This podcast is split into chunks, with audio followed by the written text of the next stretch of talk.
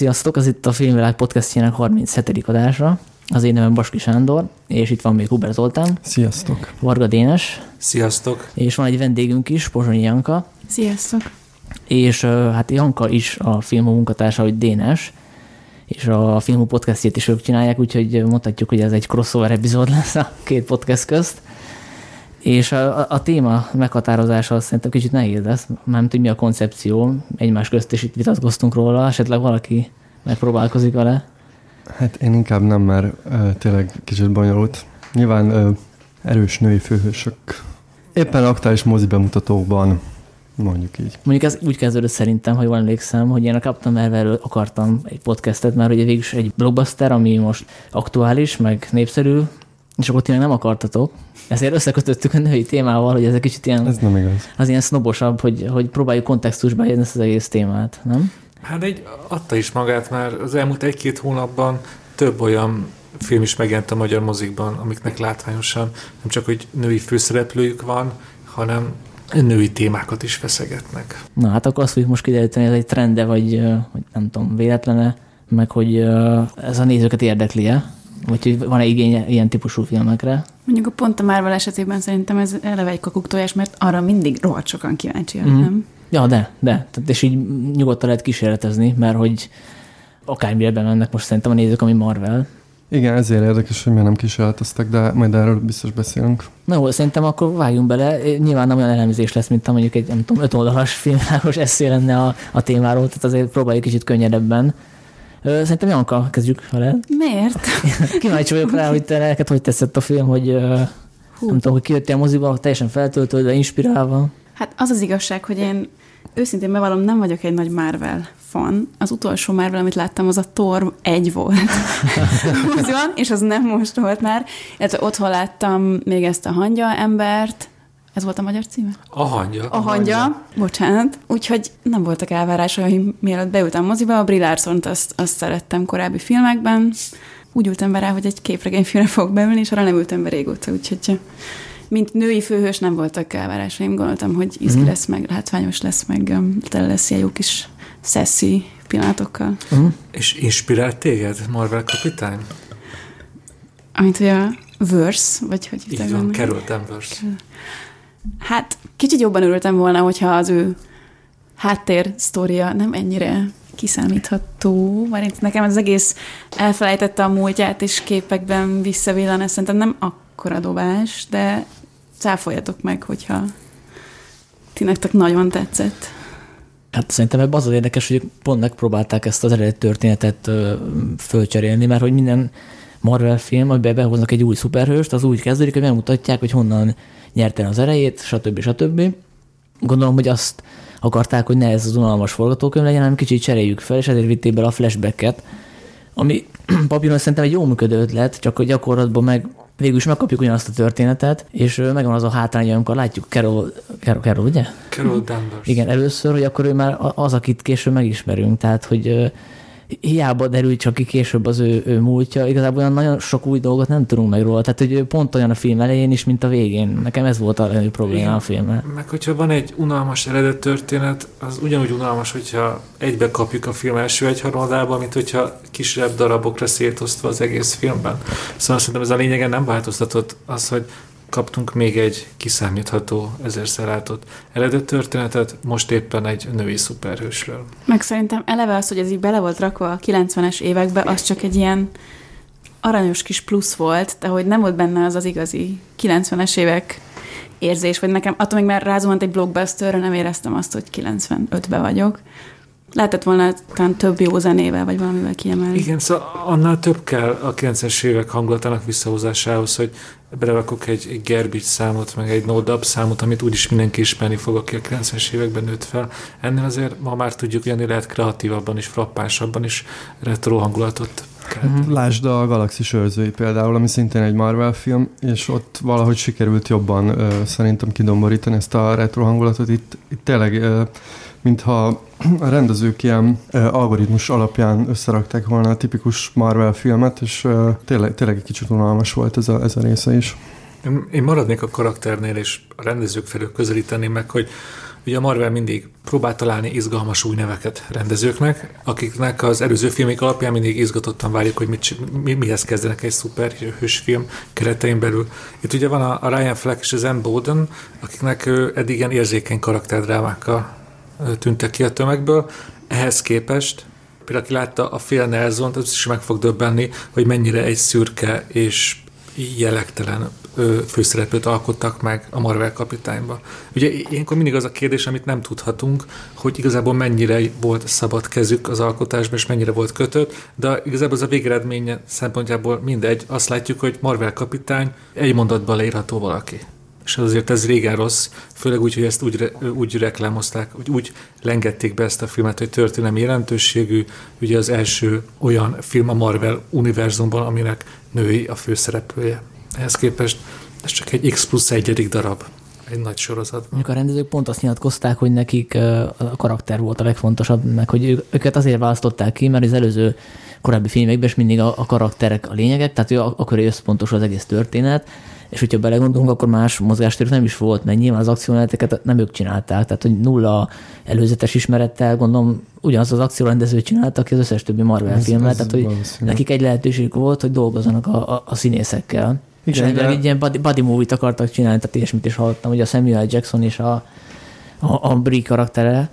Egyébként az a rész szerintem működött, tehát még pont az a legjobb rész a filmben. Igen, ezzel én is egyetértek, pont azok a legizgalmasabb részek, amikor Samuel L. Jacksonnal úgy ketten ők így uh, haverkodnak, meg ugye uh, ezek, a, ezek a poénok működnek, de, de maga a karakter az, az, az tényleg uh, szerintem is borzasztóan unalmas. Uh, hát alapban nehéz egy ilyen karakterrel mit kezdeni, mert ugye ez egy ilyen szuper istenszerű lény, akinek ilyen elképesztően nagy képességei vannak, tehát ez, ez szerintem mindig unalmas. Ráadásul a, a Marvelnek szerintem egy ilyen örök visszatérő problémája, hogy nem igazán vannak jó gonosz karaktereik, tehát ha mondjuk összevetjük a dé cé-vel, ott azért uh, általában uh, például a Batman filmekben a, a főgonosz az, az simán még valamikor érdekesebb is, mint maga, maga Batman, itt, itt ugye ez sincs, tehát még ez, ezzel sem tudják ellenpontozni, és szerintem ami a legnagyobb hiba, hogy mondtátok ezt a flashback szálat, hogy az eredet történetet így bontjuk ki, viszont a karakter erre szerintem egyáltalán nem reagál, tehát látjuk uh, Brie Larson-t, ő körülbelül mindig ugyanúgy viselkedik, tehát uh, én ne, nem éreztem, hogy itt most bármiféle tétje lenne annak, hogy ő visszafejti az emlékeit, vagy nem, és ez, ez szerintem borzasztó unalmas. Ja, hát ezt mondtam én is. Ja, bocsánat. Viszont a Wonder Woman, nem tudom, Janka, azt láttad esetleg? Sajnos nem. Nem, akkor tökéletlen összehasonlít. Szóval, hogy ott is egy ilyen tökéletes figurát látunk, aki azért nagyon nem változik, és nekem az mégis valahogy izgalmasabb volt, tehát hogy az ő fejlődése. Én a, a hétvégén újra néztem a Wonder Woman-t, és, és magam is meglepődtem, hogy, hogy mennyire jó film ez, és mennyire kiváló film ez, hogyha oda tesszük a Marvel kapitány mellé. Egyszerűen azért, mert ott, ott van egy emlékezetes karakter, akinek vannak érzései, van egy ideológiája, amivel aztán mindig konfliktusba kerül, ahogy elhagyja ugye az saját környezetét, a szigetet, átlép Európába, a háborúba, és mindig konfliktusba kerül. Ez a karakter alakul, elveszíti a naivitását, helyette szép lassan bölcsebb lesz, egy szép karakterív van felrajzolva, ehhez képest a Marvel kapitánynál hát ilyenre nem tudok beszámolni. Uh-huh. Egyre fényesebb lesz, és egyre erősebb. Igen, mert tehát a Wonder Woman-ben konkrétan látjuk, ahogy változik, ahogy bemegy a, a nagyvárosba, itt rácsodálkozik mindenre, itt meg a, a Marvel kapitánynak a változását egy flashbackben látjuk, és tök jó az a, az a jelenet, sorra mutatják, hogy mindig föláll, de az egy tíz másodperc, tehát hogy azt kellett volna látni, és nem egy flashbackben, mert flashbackben látni ugyanaz, mint real time-ba úgymond, az, az nem ugyanaz, tehát hogy ezért szerintem én baklövés volt ez a, ez a fajta uh, expozíció. Szóval mindenki ugyanazt gondolja, az így nem olyan izgalmas. Jó, ak- akkor mondok valami pozitívumot is, hát ha abban már beleköttök. Nekem a kedvencem a filmből a macska volt, Goose. Amikor ő volt, akkor mindig egy kicsit elmosolyodtam. Na jó, csak a, szerintem a legjobb Marvel filmben az ilyen Goose típusú figura, az nem mellékkarakter, hanem az a fő, és pont attól izgalmas, mondjuk egy galaxis őrzője, hogy minden karakter egy kicsit ilyen kattant, tehát nem, nem egy ilyen mellékfigurának kell a ranyogoknak tapsolni. Legalábbis nekem ez volt a problémám, hogy, hogy ilyen picit ilyen nagyon komoly volt ez a film, tehát hogy nagyon ki volt a feladatban, hogy akkor teremtsünk történelmet, és akkor ezen mennek végig, de ez olyan unalmas. Hát szerintem itt uh, Brie Larsonnak is van egy kis felelőssége, mert uh, számomra a filmben úgy viselkedik, mint aki így, nem tudom, így egyrészt unja magát, másrészt meg így nagyon nem akar, mint ha nem akarna így, így, így ebben az egészben részt venni valahogy olyan. Én nem éreztem azt a fajta uh, és nem tudsz futni. az egy másik dolog. De... nagyon bénán futott, azt hittem, hogy csak iszonyatosan rosszul futott. Na, az tök nem. Na, végre akkor nem csak mi mondtuk ezt már. De nagyon. Dénes, szerinted miért futott jól? Én nem azt mondtam, hogy ugye a hallgató kedvéért ezzel már volt beszélgetés a podcast előtt is. Én nem azt mondtam, hogy jól futott a Larson, hanem annyit mondtam, hogy nekem nem tűnt, ne, nem tűnt bénának.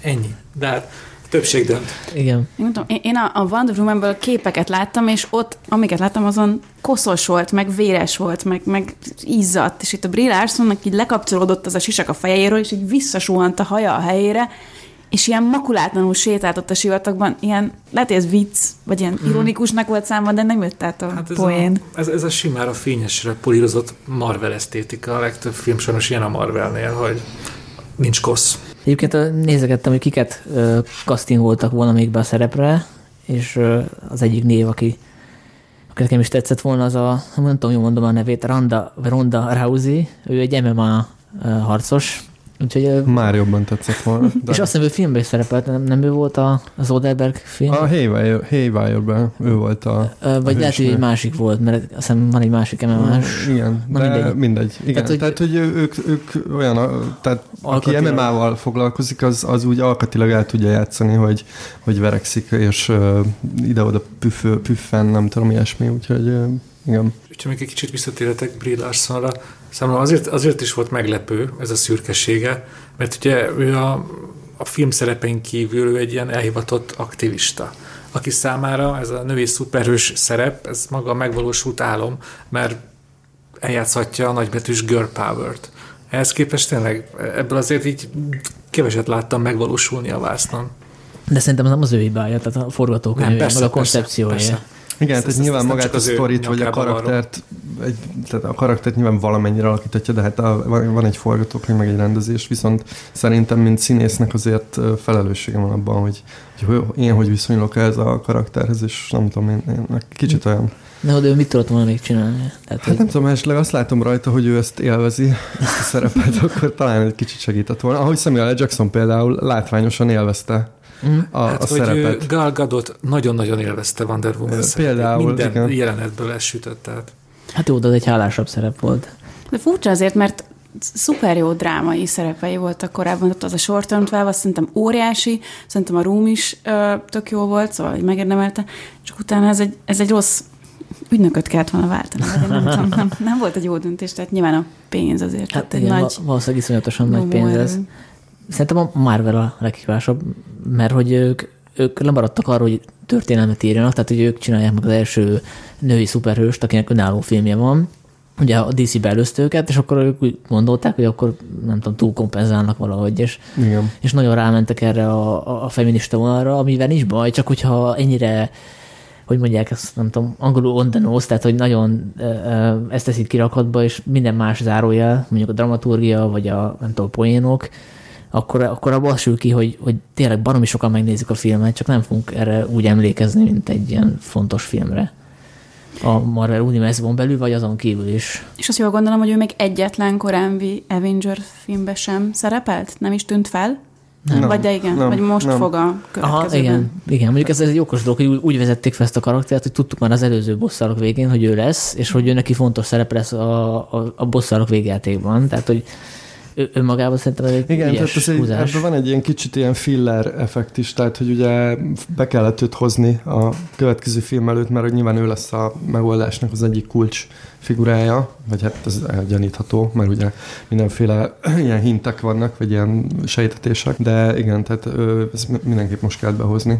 Ő volt az erőzenekar a nagy csúcs felépő előtt, ami egy hátlan szerep, ugye, mert jövő hónapban jön a végjáték. Igen, de most azért tegyük hozzá, hogy itt mi így fanyalvunk, de azért elképesztően jól nyitott a film, és most ma néztem, hogy már a tizenharmadik a Marvel univerzumban, és ugye még nem is játsszák, csak két hete talán, tehát hogy ez valószínűleg a top, top bevételi viszont lesz rajta. Jó, de hát az, erről beszéltük, hogy így is úgy is bementett hát, volna az ember. Jó, igen. Ez... Pláne ez egy sorozat, és a sorozat utolsó előtti része, úgy vesszük. Hát ki az, aki azt ki akarja hagyni. Egyébként szerintem a, a maga a figura is hibás azért, hogy nem olyan jó az a film, mert hogy, mert hogy szerintem túl erős. Tehát nem olyan izgalmas, hogy van egy figura, aki képes fénysebességgel repülni.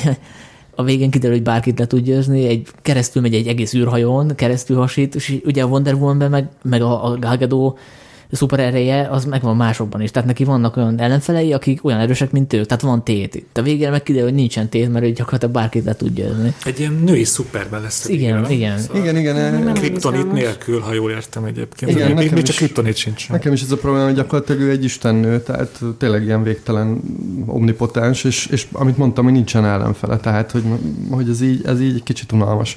Szerintem ez a megpendített ilyen menekült válság, vagy nem is tudom, ilyen galaktikus háború, és akkor ezek az alakváltók, ezek, ezek tényleg csak egy ilyen, egy ilyen nagyon mondva csinált konfliktus, ami, ami egyáltalán nem érdekes. Tehát most gondoljátok bele, hogy zajlik itt egy ilyen háború a földtől nem messze, ahol ilyen szuperkatonák csapnak össze ilyen alakváltókkal, de most ehhez képest ezek az alakváltók nem nagyon csináltak semmit, tehát én el tudtam volna képzelni kicsit ilyen Mission Impossible, és tudjátok, amikor tépkedik le a maszkokat, és akkor hatalmas nagy átverések, de ugye ez is így teljesen ki lett lúgozva, tehát...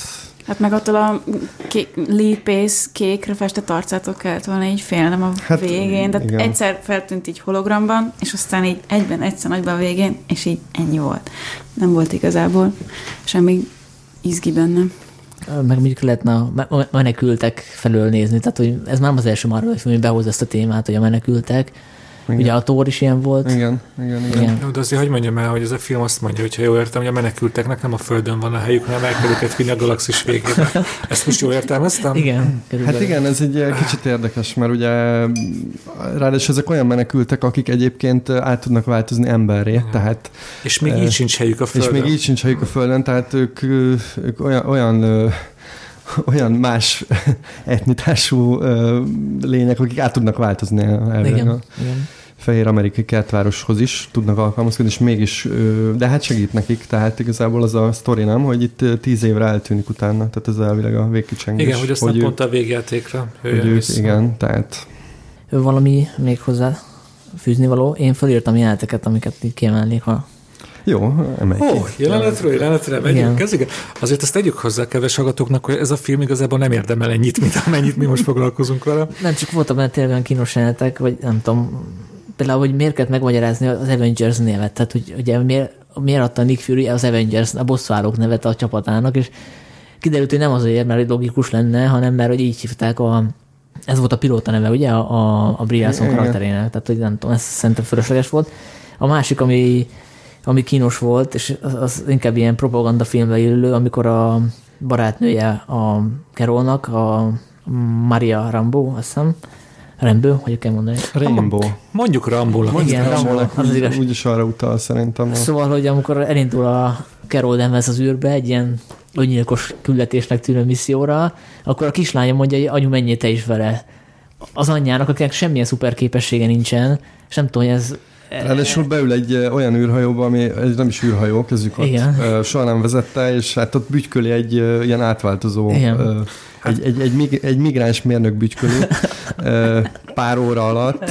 Igen, ez, igen. Ez, ezen én is egy kicsit felszisztem. Nem tudom, lehet, hogy a, a kislány jobban szereti a nagyszüleit, és azt akarja, hogy ők neveljék. Ezt ti is jól tudjátok, hogy ez egy metafora a női megvalós, önmegvalósításról. Amiben hiszel, az lehetsz, és menj neki, hiába kevés az esélyed, meg tudod csinálni, meg tudod valósítani önmagad. Igen, ez meg... erről szól. Az más kérdés, hogy ez elég debil módon lett beépítve a forgatókönyvbe, ugye, mert ugye a kislánya, az anyját, hogy ti is mondtátok, hát a, konkrétan a biztos halálba küldi. Ez a biztos halál lenne, ha ez nem egy Marvel film lenne. Igen, és a kislány választja ki a, az ikonikus színeket a Marvel kapitány ruháján, tehát ez, ez is ki van hangsúlyozva. Egyébként ő a, de ez a... nagyon jó, mert ez mutatja, hogy mennyire nincs fantázia a Marvel kapitányra, mennyire szürke karakter. Hogy... Igen, hogy még a színeket sem tudja kitalálni. Tehát... Nem, ez már túlzás. Nem, ez túlzás. De szerintem egyébként ennél sokkal kínosabb az első jelenet. Tehát én a, a film első pár percében rendesen megijedtem, amikor ott uh, ugye a Matrix verekedős jelentét idéző ilyen Morpheus versus Neo, és akkor uh, ott mondja neki Jude Law, hogy uh, ne, ne, ne engedd, hogy az érzelmeid befolyásoljanak, uh, fel tudsz kelni, fel kell kelned, uh, higgy magadban, és ezeket így mondja ki, ahogy én mondom, tehát most gyakorlatilag idéztem a filmből, és szerintem ez borzasztóan rossz.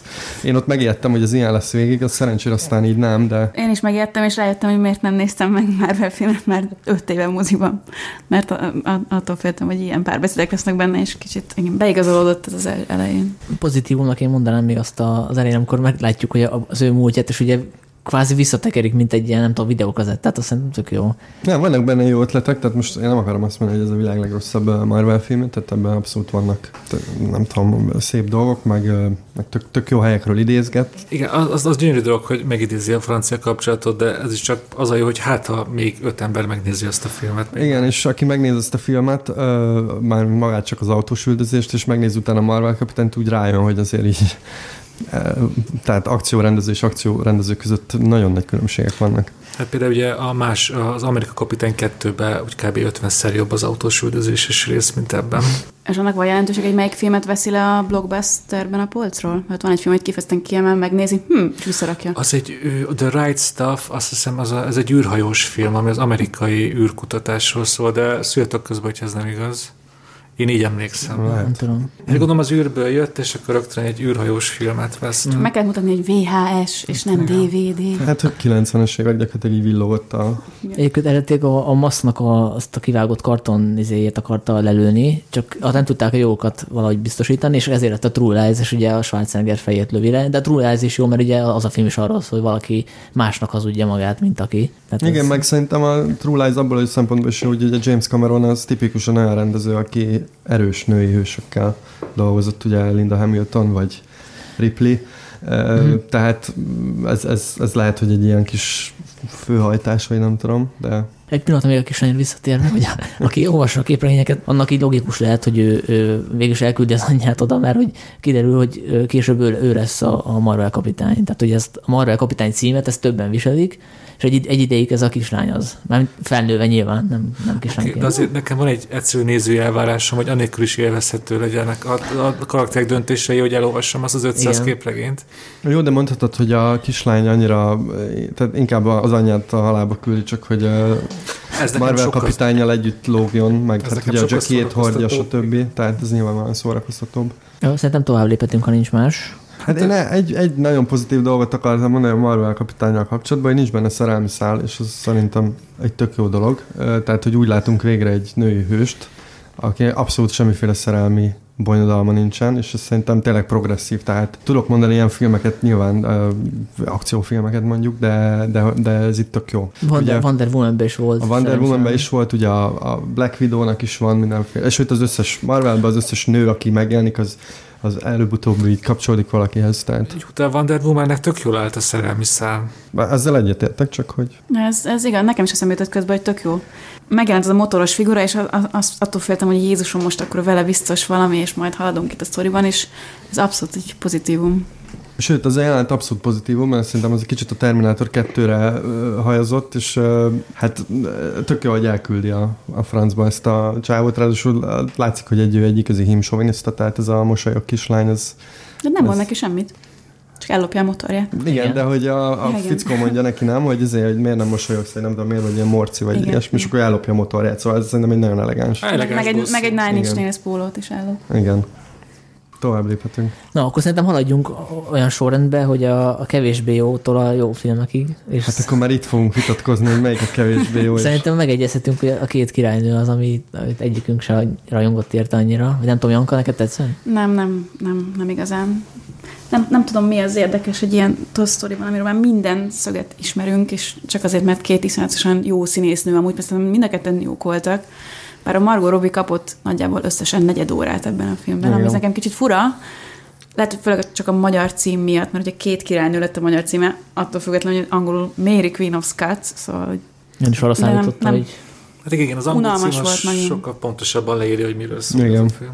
Igen, mert ugye mégis az Erzsébetről egy csomó film szólt már, tehát logikus, hogy akkor a, a, a Stuart Máriáról is legyen. Hát én nagyon nem szerettem ezt a filmet, mert szerintem ez egy elképesztően nagy öngolt lőtt ez a film, tehát én értem, hogy ez egy, ez egy kiáltvány akart lenni, ami nagyon megfelel a mostani korszellemnek, tehát hogy úgy hajlítgassuk a történelmi tényeket, hogy az megfeleljen a általunk fontosnak tartott uh, témáknak, uh, csak azáltal, hogy ezt, uh, ezt vezeti be a rendezőnő, uh, szerintem pontosan ellentétes hatást ér el, tehát uh, Mondok egy példát, a filmben nagyon sok ö, fekete szereplő van, ami valószínűleg nem hiteles történelmileg, és nyilván ez egy ilyen üzenet akar lenni, hogy mi ennyire piszik vagyunk, hogy ö, itt a középkori Skóciában ö, fekete nemesek ö, viszik a híreket, csak azáltal, hogy egy történelmi ö, korszakba helyezi őket, mintha egy ilyen hatalmas nyilat mutatna, felettük villogva, hogy feketék, feketék, és ezzel pont, hogy szerintem egy öngolt lő, és ugyanez a feminista vonalra is igaz. Szerintem pont ezért haragudtam erre a filmre nagyon. Az, hogy a fekete színészeket szerepeltetünk egy angol-skót középkori történetben, is sokat gondolkoztam, hogy ez most mennyire jó-rossz. Ugye az üzenetet azt érteni vélem, hogy a, a bőrszín nem számít. Ugye úgy kell néznünk az embert, hogy nem számít a bőrszíne. Magyarul egy fekete színész is ugyanúgy eljárt, eljátszhatja Anglia nagykövetét, mint egy fehér. Az üzenet az, az, az, az, az, az szimpatikus, abban már nem vagyok biztos, hogy, hogy célra vezetővel. Nem csak érted, amit mondok, hogy én ért, tehát értem, hogy persze bárki eljátszhat elvileg bármilyen karaktert, ez egy tök jó, tök jó dolog.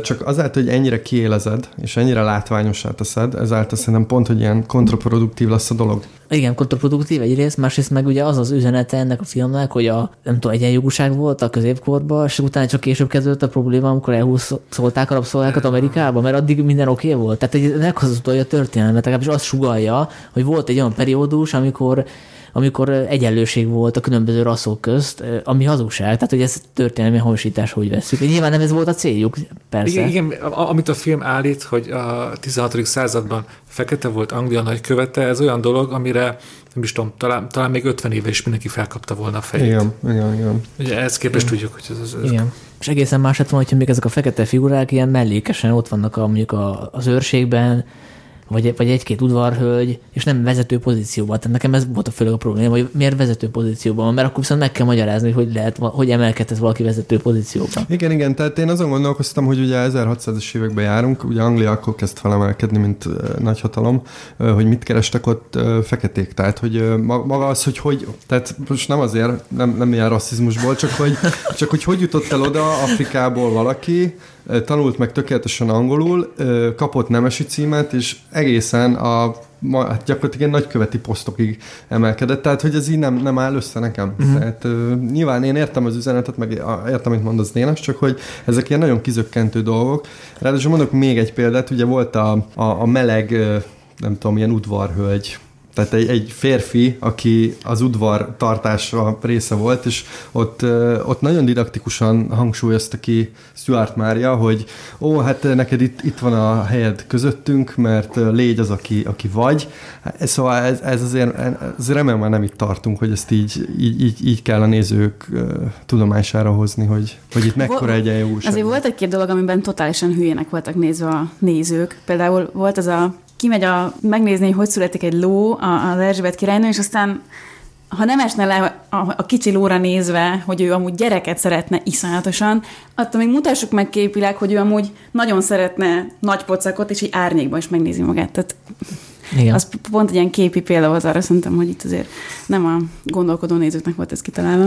Igen, szóval összefoglalva ez a film az a probléma, hogy didaktikus, csupa nagy betűvel, és számomra egy történelmi film akkor jó, hogyha az arról a korról is elárul dolgokat, amiben, amikor játszódik, de egyúttal reflektál a jelenre is, hogy tanulhassunk belőle. Ez a film szerintem egyszerűen nem foglalkozik a múlttal, mindent azon a szűrőn keresztül néz, ahogy, ahogy, ahogy sokak látják kétezer-tizenkilencben a világot, hogy mi a baj a világgal. Ez a film, ez nekem egy dolgot mondott el, hogy mik azok a fontos ügyek, A, amikre kétezer-tizenkilencben odaillik, vagy oda kell figyelni. De arról, hogy a tizenhatodik században Stuart Mária miért került el a vérpadig, vagy Erzsébet királyné ö, ö, miért tudott uralkodni nőlétére, nem tudom, negyvenöt éven keresztül, erről minimálisat árult el. Hát nyilván nem is ez volt a cél. Tehát most a... Ö, bocsáss meg, hogyha beülök egy olyan filmen, annak az a cím, hogy Mary Queen of Scots, akkor azért erre is kíváncsi vagyok. Uh-huh. Sőt, hát igazából pont, hogy ezzel kezdhetett volna valamit, amit mondasz. Tehát, hogy uh, szerintem az lett volna egy jó megoldás, hogyha uh, ezek a kérdések, hogy valaki hogy lett nőrétére uralkodó, vagy hogy jutott el a vérpadig, és egyébként érdekelnek az ilyen pé cé meg, meg, meg feminista témák, akkor ezt a kettőt valahogy össze kéne hozni. Csak hogy ide itt az történt, hogy hogy maga a feminista üzenet írt felül mindent gyakorlatilag, tehát itt a filmnek, ha jól értettem, a, a nagy végkicsengése az az, hogy ez a két nő, ez egy ilyen férfiak uralta világban próbál valahogy így túlélni, és hát az egyik belebukik, a másik meg feláldozza gyakorlatilag a, a nőiségét. Csak hogy sajnos ez, ez így kevés, tehát hogy Stuart Máriáról szerintem annyit tudunk meg ebben a filmben, hogy egy borzasztó rossz uralkodó, és ennyi. És nem azért, mert, mert ilyen meg olyan, hanem mert rossz, rossz döntéseket hozott. És ez, ez, ez, ez, ez szerintem nem, nem túlzottan izgalmas. Tehát. Számomra a, a filmben egy dolog tetszett igazán, a háttér, a skót tájak. És azért régen rossz, hogyha egy filmben én mindig a hátteret sasolom, nem pedig azt, hogy a szereplők mit csinálnak benne. Én persze ezt éreztem, hogy így hú, de jók ezek a hegyek, csak kár, hogy ezek ott előttem aszatolnak, meg beszélgetnek. De a sztorit azt értettétek? Mert én elveszettem a fonalat egyszer-kétszer. Kérdés, Sanyi. De mire, mire vagy kíváncsi, hogy hogy jutottál a vérpadig, vagy? Hát nem mindig értettem, hogy ki, kivel van, ki hát az, igen, mert, mert pont ez a probléma, hogy Stuart Mária nagyon fura döntéseket hoz, tehát most nem tudjuk, hogy, vagy én nem értettem, hogy azért, mert ő ilyen, vagy azért, mert a, a maga a rendező, vagy az írók nem bontották ki eléggé. De hát ugye elvileg úgy ismerjük meg, mint aki egy ilyen nagyon elhivatott és nagyon uralkodni akaró valaki, és egyébként nagyon rossz döntéseket hoz. Tehát olyan, olyan szövetségest választ, vagy, vagy hirtelen fordít köpönyeget, vagy, vagy pont megtámadja a leghatalmasabb embert a skót udvarban. Tehát mm. ezek, ezek, ilyen, ezek ilyen teljesen számomra érthetetlen dolgok, amiket nem magyaráztak meg. Hát, igen, szóval van egy, egy fiatal nő, aki Franciaországban nevelkedik, és aztán ugye az ősei révén visszatér Skóciába elfoglalni jogos trónt, csak éppen az, pár dolgot azért nem vesz számításba, hogy amíg ő Franciaországban volt katolikus környezetben, addig Skóciába vég, végbe ment a reformáció, és a, protest, és a nemesek egy jó része protestáns lesz, és erre mi az első dolga, amikor megjelenik a, a királyi tanács előtt, mint friss uralkodó, hogy a, a protestáns főméltóságú papot elküldi onnan. És aztán végig a film egyrészt azt, azt mutatja be, hogy áldozat, de emellett nem tudom, ez egy ilyen skizofrén helyzet is, de egymás után mutat rossz döntéseket Mária részéről. Szóval számomra már így, így az üzenet is egy kicsit homályos volt, hogy ő, hogy ő most áldozat, vagy egy rossz uralkodó, akinek igazából ez a sors volt megírva, vagy tényleg csak a, a környezete miatt jutott el odáig. Mindegyik dolgokra mutatnak jelek. Nehéz, nehéz, nehéz, nehéz mit kezdeni ezzel a filmmel. Igen, ami meg teljesen homályban maradt, vagy legalábbis én nem vettem észre, az, hogy mi volt köztük a viszony. Tehát, hogy így levelezgettek az elején, akkor volt ott, tehát, hogy ott így elárulták egymást, de aztán a végén mégis akart neki segíteni, aztán mégis mégse segített, tehát, hogy teljesen homályban volt tartva, hogy Erzsébet mit gondol erről az egészről, nem tudom, hogy miért, mert a Sorcerer nem volt a főszereplő, én ezt értem, de hogy akkora kulcs szerepe volt az Erzsébetnek, és így alig használták ki azt, hogy ő amúgy mekkora karakternek, mekkora történelmi hatása van itt mindenre, és abból semmit nem sikerült ö, megvalósítani. Mert hogy az ő kapcsolatukról semmit nem tudtunk meg, azon kívül, hogy egyiknek a hibából meghalt a másik. Az biztos, hogy a, hogy a két nő kapcsolatát, még a távlati is, az nagyon-nagyon rosszul volt megírva. Igen, I- igen, igen ezzel egyetértek, mert, mert ugye elvileg ők unokatestvérek. És elvileg a, tehát néha olyan irányba indult el a film, hogy hát mivel mind, mind a kettő nő, és átérzik egymás helyzetét, ez valamiféle szimpátia van. Szolidaritás. Köztük, vagy szolidaritás, igen. Bocsánat. E, másrészt viszont e, ugye többször elárulják egymást, és nem mindig követhető, hogy miért. Én, én például nem értettem, hogy miért, e, meg főleg, hogy e, például amikor elárulja, utána megy oda segítséget kérni, tehát e, ezek is ilyen teljesen széttartó dolgok. Igen, konkrétan így, néha így nem következnek egymásba a jelenetek, nem? Elárulsz valakit, pontosabban áskálódsz valaki ellen, aztán a segítségét kéred, és aztán megsértődsz, hogy ő nem segít neked. Szóval ezek, vannak ilyen dolgok a filmben. Meg ugye, amiről ez alapból szólna, hogy itt ilyen óriási vallási csata van a két ház között, vagy az angolok és a skótok között, vagy Mária és az Erzsébet között, ahhoz képest nagyjából arra van lebutítva az egész, hogy igen, Erzsébet nagyon irigy Máriára, mert neki születhetett gyereke. Pont. És akkor, mert hogy sokkal szebb nála, nem volt rühes, vagy nem tudom, mi volt szegénynek a baja, de hogy így sokkal szebb volt, meg jaj, de jó, neki született egy fia, neki meg nem. Tehát, nagyjából ez volt itt a feminista üzenet, azt hiszem. Én azt vettem le, hogy az volt a fő konfliktus, hogy a az a két nő igazából hajlott volna arra, hogy egymással valahogy ilyen szövetségre lépjen, csak a, a tanácsadók körülöttük, a férfiak, azok össze akarták őket ugrasztani, az és akkor is ezt a Mária nem akarta, illetve a, a Erzsébet sem, csak a legvégén ment bele, hogy akkor jó. küldjük a vérpadra, amikor ö, már nem látott más kiutat, de hogy ez volt a tét, hogy ők szövetségre tudnak elépni. Hát igen, elvileg ez lett volna a tét, hogy ugye mind a két nő egy ilyen férfiak uralta és kormányozta világban próbál valahogy helytállni, és az egyikük azt választja, Erzsébet, aki ö, azt választja, hogy ő akkor ilyen fér, férfiassá válik, tehát nem szül, elmaszkolja az arcát, nem tudom, nem, nem nős, nem házasodik, meg stb. Míg Mária meg azt választotta, hogy akkor ő szerelemből házasodik, ami egyébként szintén egy ilyen, szerintem nem éppen történelmek hiteles.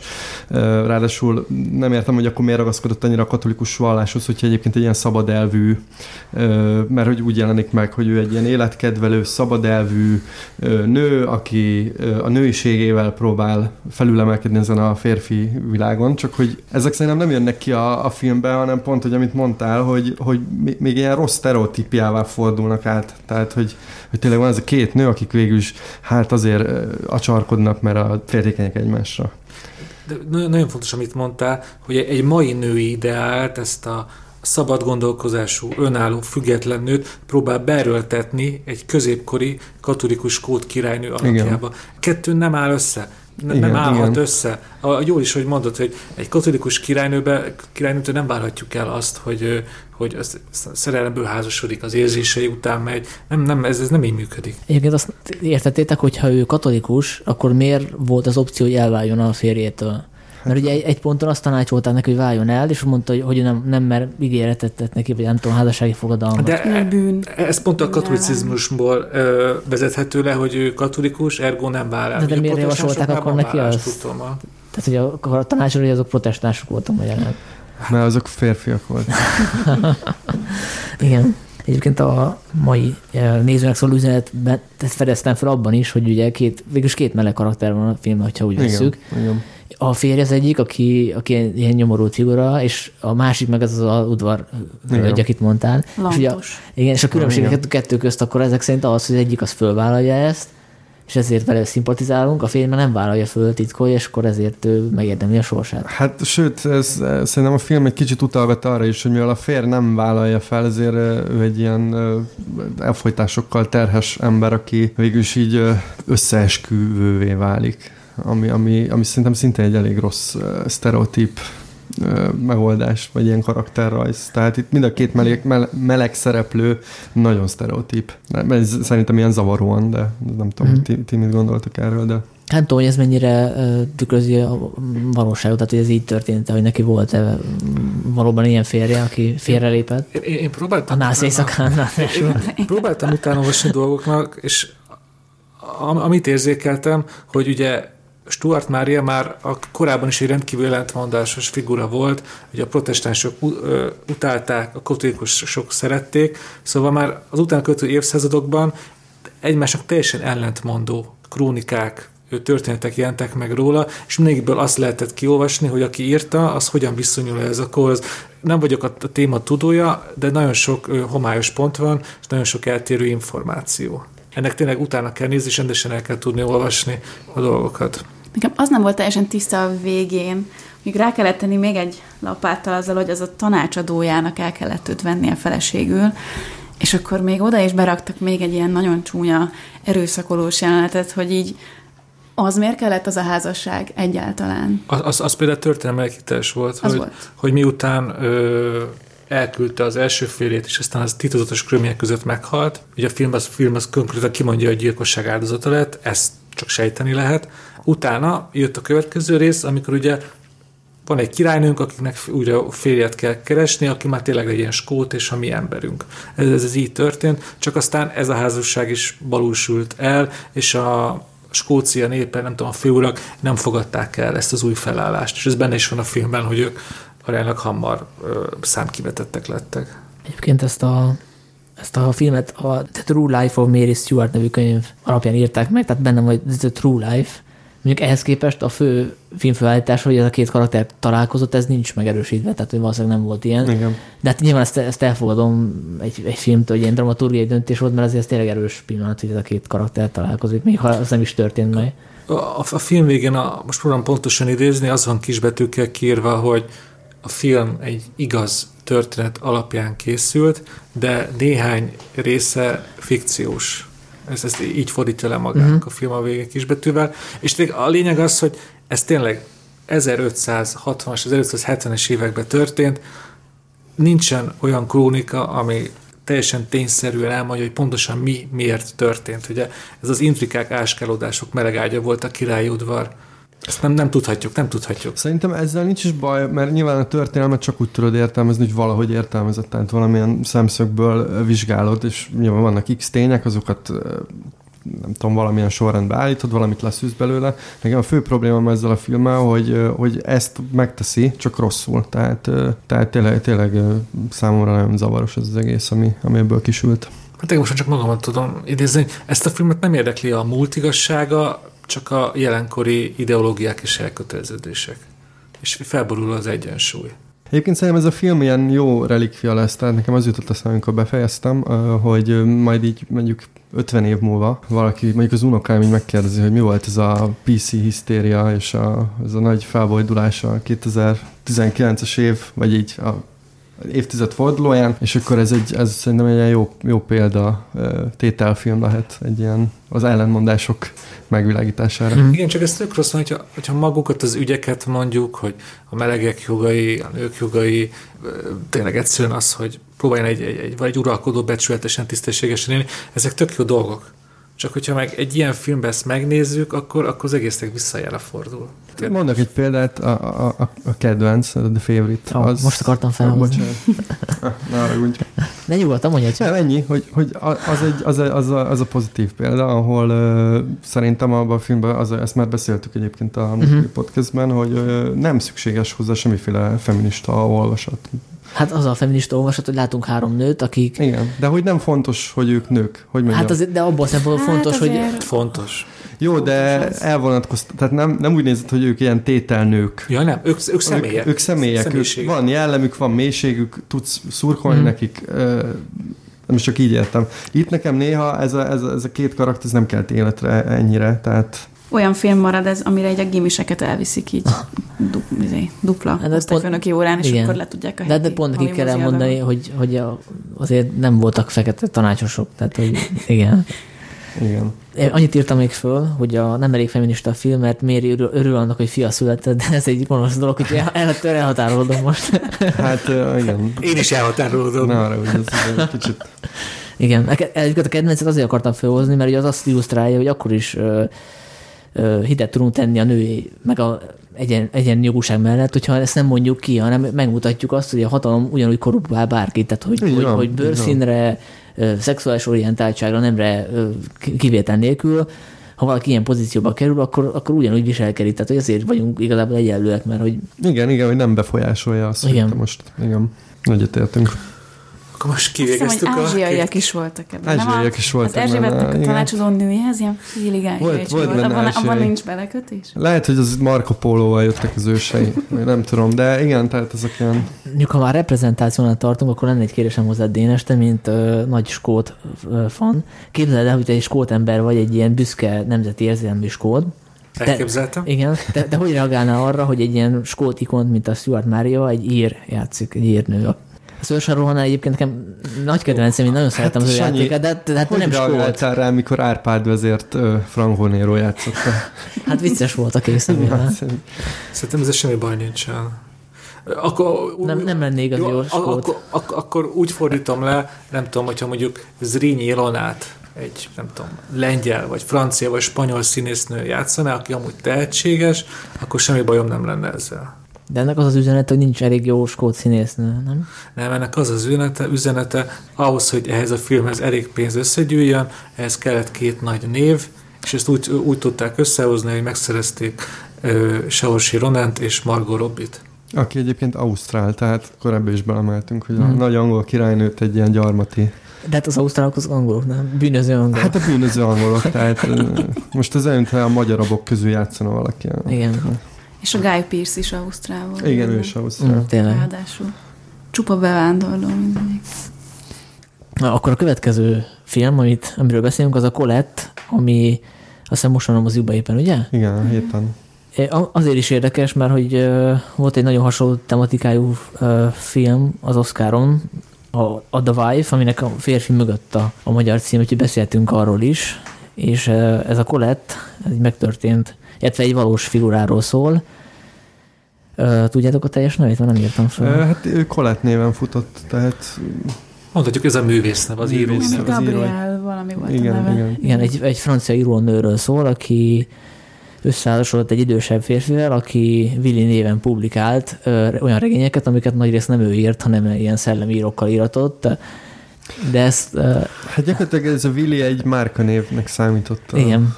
Legalábbis, amit utána olvasgattam, tehát a korabeli, a Belle Époque egy ilyen jellegzetes figurája volt Párizsban. Tehát a Colette megírt egy regényt a saját fiatalkora alapján, és ez óriási nagy siker lett, írt több folytatást is, és akkor egy ponton ő úgy döntött, hogy föllázad, és ő szeretne a saját jogán is íróvá válni. Úgyhogy róla szól ez a, a film, igen, amit a Wash Westmoreland rendezett, aki a Stylist is rendezte.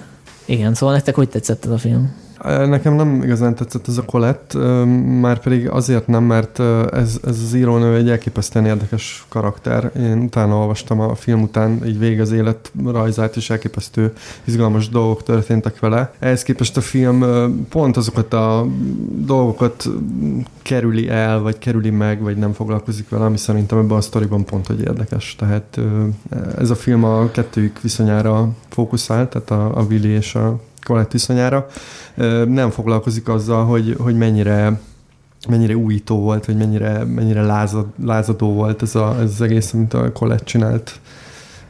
Úgyis, mint írónő, meg úgyis, mint figura. Tehát ő egy ilyen jellegzetes figurája volt a korabeli párizsi, nem tudom, közéletnek. Tehát színésznő is volt, leszbikus kapcsolat. Jó, ez megjelent. Az, az, az megjelent, csak hogy nem, nem, nem igazán láttuk azt, hogy ezek bármiféle problémát okoznának neki. Tehát van ez a vidéki lány, aki bekerül Párizsba, gyakorlatilag gond nélkül ír, tehát csak annyit mond, hogy fárasztó, meg nem is tudom, mit mond, hogy a, milyen, milyen rossz, hogy sokat ülni, és akkor írogat. De maguk ezek a dolgok valahogy nem, nekem így nem jöttek át. Janka, Dénes? Hát a film maga kicsit unalmas volt szerintem sok helyen, de maga a Colette abból az értelemből, vagy abból a szempontból nekem tetszett, hogy egyáltalán nem volt egy ilyen száz százalékosan morális karakterő sem, tehát tök sokat hibázott, ugyanannyit legalább, nem ugyanannyit, mint mondjuk a férje, a Willi, aki egy ilyen szerencsejátékos, zé, prostituáltakhoz jár, meg elszórja a pénzt, nem, nem szimpatikus karakter egyáltalán. És, és azt tetszett a Colette-ben, hogy így azért ő is tök sokat hibázott ebben. Persze nyilván érte szurkoltunk, meg azt szerettük volna, hogy így a maga jogán lehessen ő sikeres író, meg érhessen, érhessen leszbikus párkapcsoló, hogyha szeretne, meg a színházban is kiteljesedjen, ami végül is összejött neki a végére. Szóval azt tetszett nekem, hogy nem volt annyira fekete-fehérő sem. Tehát, és a Keira Knightley meg, hát neki meg minden kosztüm jól áll, ugye? Ő klassz volt, szerintem. Csak egyet tudok veletek érteni. Megnéztem a filmet, arra jó volt, hogy felkeltette az érdeklődésemet Colette iránt. Elmentem Wikipédiázni, előtt olvasgattam róla, és az olvasmányi élményeim izgalmasabbak voltak, mint maga a film. Tök jó, így, így betömte a lyukakat az élettörténetbe, amiket a film kihagyott, utána olvasom, mi történt vele, ugye. A tízes évek után arra a film mindenképpen jó, hogy megismertett egy nagyon izgalmas és újító, újító figurát, viszont, hogyha ez megvan ez az élmény, hogy hoppá, milyen vagány nő volt ez a Colette, a következő gondolatom viszont már az volt, hogy de hát ebből a vagány nőből egy sokkal izgalmasabb filmet is lehetett volna forgatni, például egy, egy filmszerűbb filmet, mert szerintem ez egy nagyon-nagyon unalmasan volt ő, fényképezve. Ez egész egy ilyen, ilyen pasztelszínű egyen látványvilága volt, és szegényes, és ezen most sajnos Budapest sem segített, ugye ezt a filmet itt forgatták, ami nekünk magyar nézőknek ugye igazából csak még rontott az élményen, valamikor bejelentették, hogy ők most elmennek a, a nagy párizsi szalomba, akkor mi mit látunk? Az, hogy megállnak az opera oldalánál. És akkor ugye, hát ez így kizökkent, na, kizökkent. Hajrá Colette, és eddig is csináltak már belőle filmet, és biztos, hogy benne, hogy lesz még film Colette-ből. Biztos, ez biztos. Volt, volt egy ilyen, azt én is néztem, készült egy, nem tudom, tizenöt éve valami az ő sztoriából. Valami holmárkos, vagy nem tudom. Hát igen, ez, ez jó, hogy mondod, hogy holmárkos, ez, ez, ez majdnem olyan volt, mint egy holmárkos film szerintem. Colette nekem tetszett a közületek a legjobban a film. Szerintem a ritmusa tök jó volt, tehát hogy én valamilyen nem unatkoztam, meg nem ismertem az ő élettörténetét, nekem ezért volt érdekes, plusz tényleg a, a Keira Knightley is jó volt, meg a Dominic West is, aki nekem már mindig McNulty marad, tehát a, a, a, a Drótból, és szerintem egy baromi jó figura volt, és szerintem azért működik ez a film jobban, mint a két királynő, mert hogy a a rendezői, meg az írói koncepció is az volt, hogy kicsit ányaljuk ezt a figurát. Tehát, hogyha megnézzük, miket csinált ez a, ez a Willi nevű író, például bezárta a nőt az akarat ellenére, hogy, hogy dolgozom, kvázi mint egy rabszolga, tehát, hogy elég ilyen abúzív figura, de ehhez képest mégsem ilyen, ilyen sátáni figuraként ábrázoljak, hanem megpróbálják megmutatni, hogy miért, miért vonzódott a nő ehhez a férfihez. Tehát kicsit az ő szemszögéből, hogy azért mégiscsak egy sármőr volt, volt valami vonzó benne, és megpróbálták ezt visszaadni, tehát nem egy ilyen, nem egy ilyen fekete-fehér viszonyként ábrázolták ezt. Igen, de ez, ennek, ennek valós gyökerei vannak, tehát Colette elismerően nyilatkozott, mert ugye azt mondják a film végén, hogy ők nem beszéltek többet, de, de én olvasgattam Colette-nek ilyen megnyilatkozásait, és utána elmondta, hogy ő csak azért lett író, mert hogy annó ez a Willi így apuzálta erre, a, erre az író szerepre. Köszi, Willi. Tehát ez egy, ez egy tök érdekes karakter, ezzel egyetértek. Meg a másik, hogy tényleg sok mindenki maradt, ami, ami árnyalta volna a Colette figuráját, csak hogy ki lett választva ez a periódus, amíg ő befutott, tehát és ebben nem fér bele.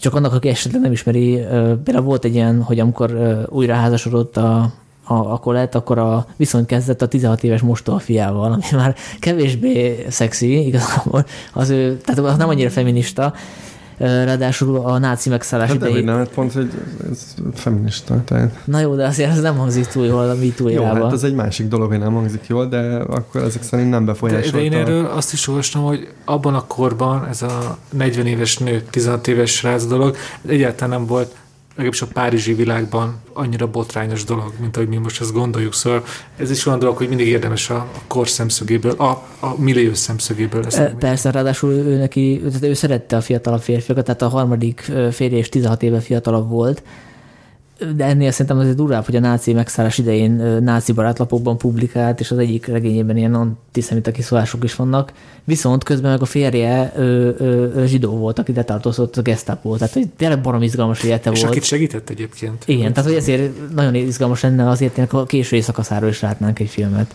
De hát, de hát nem erről a periódusról szólt a film, tehát én igen, megbocsátom, hogy kimarad belőle. Én, én, én, szóval olyan értelmű, és mindenképp ajánlom ezt a filmet bárkinek, mert van egy nagyon erős központi konfliktusa, egy egyenlőtlen párkapcsolat, egy tehetséges nőről, és egy magát szuperul eladó férfiről, és ők ketten együtt mit hoznak ki egy olyan környezetben, ahol még mindig azt hiszik az emberek, hogy hát a nők azok nem igazán tudnak írni, vagy hogyha írnak is, az nem lesz, abban nem lehet nagy pénzt csinálni. Még kb. Így ezt gondolja a férfi, és ahogy éreztem a filmből, a huszadik század elején hiába volt ilyen progresszív menőhely Párizs, ezt sokan gondolták még ugyanezt, és, és megnéz, hogy ebből a kapcsolatból aztán hogyan emelkedik ki, hogyan hagyja maga mögött A, a nő, és hogyan válik tényleg önmaga jogán is sikeres szerzővé. Szerintem ez egy tök jó történet, ami egy jobb filmet érdemelt volna. Uh-huh. Mondjuk az lejön azért a filmben, hogy ő az egy bátor nő volt, tehát aki fölvállalta a kapcsolatot ezzel a, a transz, transz férfivel, vagy transz nővel, ezt mindig keverem. Hát ő transz nemű volt. De... És ki is van mondva, hogy, igen, de ő ki is van mondva, hogy, hogy arra, ami ő, arra nincs, még nincs szó jelenleg. Hát igen. A csaj hínek mondja, és a, és a... A Willi meg sínek mondja, hmm. és akkor kijavítja. Azt szerintem lehet értékelni a filmben, hogy így azért azt szeretném megmutatni, hogy a századfordulón ez a modern házasság, hogy ilyen nyitott kapcsolatban élni, meg hogy elfogadni a másiknak a fu- különböző szexuális orientáltságát, és hogy ez biztos erre volt is példa, mert nyilván ez történt a való életben is. Ez egy jó irány, tehát már akkor is voltak, akik másképp gondolkodtak a házasság szent kötelékéről, és az, hogy így megbeszélik, meg az ő kapcsolatukban az őszinteség az, ami egy ilyen nagyon stabil dolog, és amikor ezt megtöri a Willi a végén, akkor borul az egész. Tehát, hogy azt, hogy ezt így szerette volna bemutatni, azt én elismerem, és végül is ez működött. Kicsit belassult a közepén, de értékeltem a igen. igyekezetet. Az volt nekem a probléma vele, hogy tehát hogy merész dolgokról szól, tehát kiderül például, hogy van egy közös szeretőjük, és közben meg olyan a film, mint hogyha tizenkettes korhatárkarikával futott volna. Tehát mint a, mint a Freddie Mercury, a Bohém Rhapsody-a, amit tényleg egy családi filmet próbáltak belőle csinálni, hogy ugye tudjuk, hogy a milyen éles stílusa volt a Mercury-nak. Tehát itt is azt láttam, hogy Tehát a szexjelenet is nagyon szemérmes volt igazából közülük, például lehet, hogy ez lett volna pont a lényeg, ezt megmutatni. Tehát egy kicsit olyan, lehet, hogy a Jorgos Lanthimosnak kellett volna rendezni ezt a filmet is, és akkor tök, sokkal jobb lett volna. Igen, ebből biztosak vagyunk, de hát azért gondolom itt az is a cél, hogy, hogy minél szélesebb rétegekhez jusson el, tehát nyilván, hogyha ilyen mocskosabb a film, akkor Akkor, akkor kiszorul bizonyos helyekről, tehát mondjuk ezzel a, szerintem ez egy vállalható cél, hogyha be akarsz mutatni egy írónőt, aki nem eléggé ismert, vagy egy Na jó, de ő egy radikális figura volt, ez tehát, így van, ezt, tehát ezt nem lehet filmkodva bemutatni. Szóval, jöttem, azt szeretném, hogy egy radikális figuráról radikális film készüljön. Aha, igen.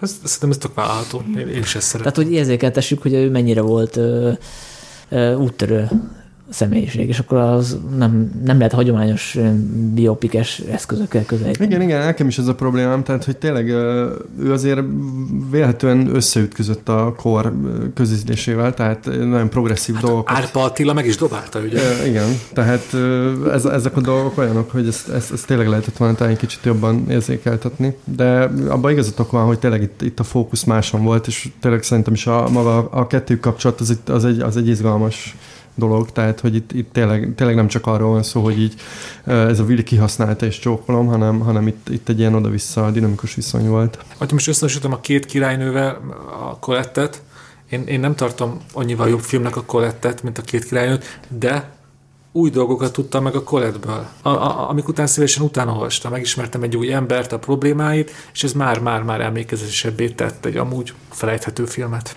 Nekem egyébként az Árpa Attila nem tűnt fel, és nem tudom, ez dicséret, vagy... Hát vagy ez mi? Dicséret akkor, mert eltűnt a szerepben. Ő meg, már... megdobálta az egyiptomos, egyiptomos előadás után. De akkor ez csak egy pár másodperc. Igen, igen. Egész sokszor mutatják. És igen. A Hauman Máté van az első báli jelenetben, amikor a teknőst figyeli a uh-huh. Kira, ott meg a Hauman Máté van. És még egy oh. csomó másik magyar. Igazából nekem a magyar környezet tűnt fel, az operát leszámítva az nyilván. De azért csak kiszúrtad a bazilikát, nem? Meg tehát... a Kodály körön, de ott lakott a szerető, ugyanazon a sarkon. Igen. Az a baj, hogy, hogy, hogy előtte én nem, és lehet, hogy olvastam valahogy, ez itt forgott, de amikor megnéztem a filmet, akkor nem volt a fejemben. Úgyhogy hát be... ez akkor tök jó, ez, ez az bizonyítja, hogy akkor működött a helyszínválasztás. Ja, ja. Meg, meg akkor mondjuk el, hogy a, talán a legfontosabb magyar kontribúció a filmhez az a jelmeztervező, a Fresh Andrea, és ez tényleg ezt sokan leírták már, és ezt én is észrevettem, hogy a Keira Knightley jelmezei, azok tényleg hozzáadnak a filmek, filmhez, mert ö, mutatják a nőnek az épp aktuális állapotát, hogy mennyire érzi magát felszabadultan. Ugye látjuk azt, hogy ö, sima női ruhákból elindulva a vége fele már férfi kosztümben is megmer jelenni. Uh-huh.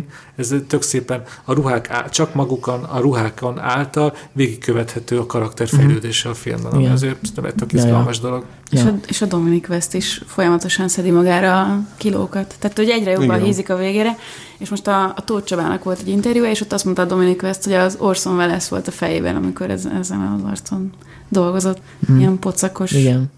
mágnás. Ja. Hát meg, meg, az, meg ez, a, ez a fajta gátlástalan őrülete, szerintem így, így, így ez, ez tényleg most, hogy mondod, így van benne egy kis Orson Welles-es, tehát aha. ez az ilyen Uh, harsány, uh, tényleg ez, a, ez az ilyen, nagyon, szerintem nagyon jól áll ez a Dominika, azt nekem néha, néha szok, szok, szokta ezt művelni. Én szóval ahhoz nagyon jó színész kell, hogy otromba gonosz dolgokat művel, és mégse tudtam gyűlölni. Szerintem ezt tök előadta magára, ezt tök előadta a Dominika ezt. Hát én azért tudtam gyűlölni. Amikor bezárta a szobába, az, az a, nagy geciség volt. Akkor én is. Igen, igen, hát akkor én is. Menjünk tovább? Vagy e, melyik valami? Hát nem tudom, ide, Wife című film kapcsolódik szerintem ide. Aha, igen. Esetleg, azt, azt de látom. Én nem láttam a The Wife-ot, akkor most elmondjátok nekem, vagy most igen. miért akarjátok azt idehozni? És akkor te majd a végén elmondod, hogy meghoztuk-e a kedvedet hozzá. Ja, ez egy jó ötlet. Deal. Jó. Zoli, most kivéletesen te mondd el. Ó, köszönöm. Te láttad először körül. Hát te voltál azért, azért gondoltam a Wife-ot ide, mert hogy a, a Colette-hez kicsit hasonló a, a sztori. Ez, ez, ez, egy, ez egy nem valós történet, tehát ez egy fikció. Egy Nobel-díj átadóra utazik egy befutott író a feleségével, és szép fokozatosan a film alatt kiderül, hogy valójában nem ő írja a regényeit, hanem a felesége. És gyakorlatilag itt Glenn Close a főszereplő, és azt a dilemmát követjük végig, hogy akkor ő most előlépjen-e a férje mögül, vagy, vagy álljon bele ebbe a, ebbe a bizonyos dologba. Ugye kiélezett a szituáció, mert nyilván az irodalmi Nobel-díj átadón egy kicsit ciki azt mondani, hogy ja, egyébként bocs, de nem, a, nem, nem, nem, nem ő volt az.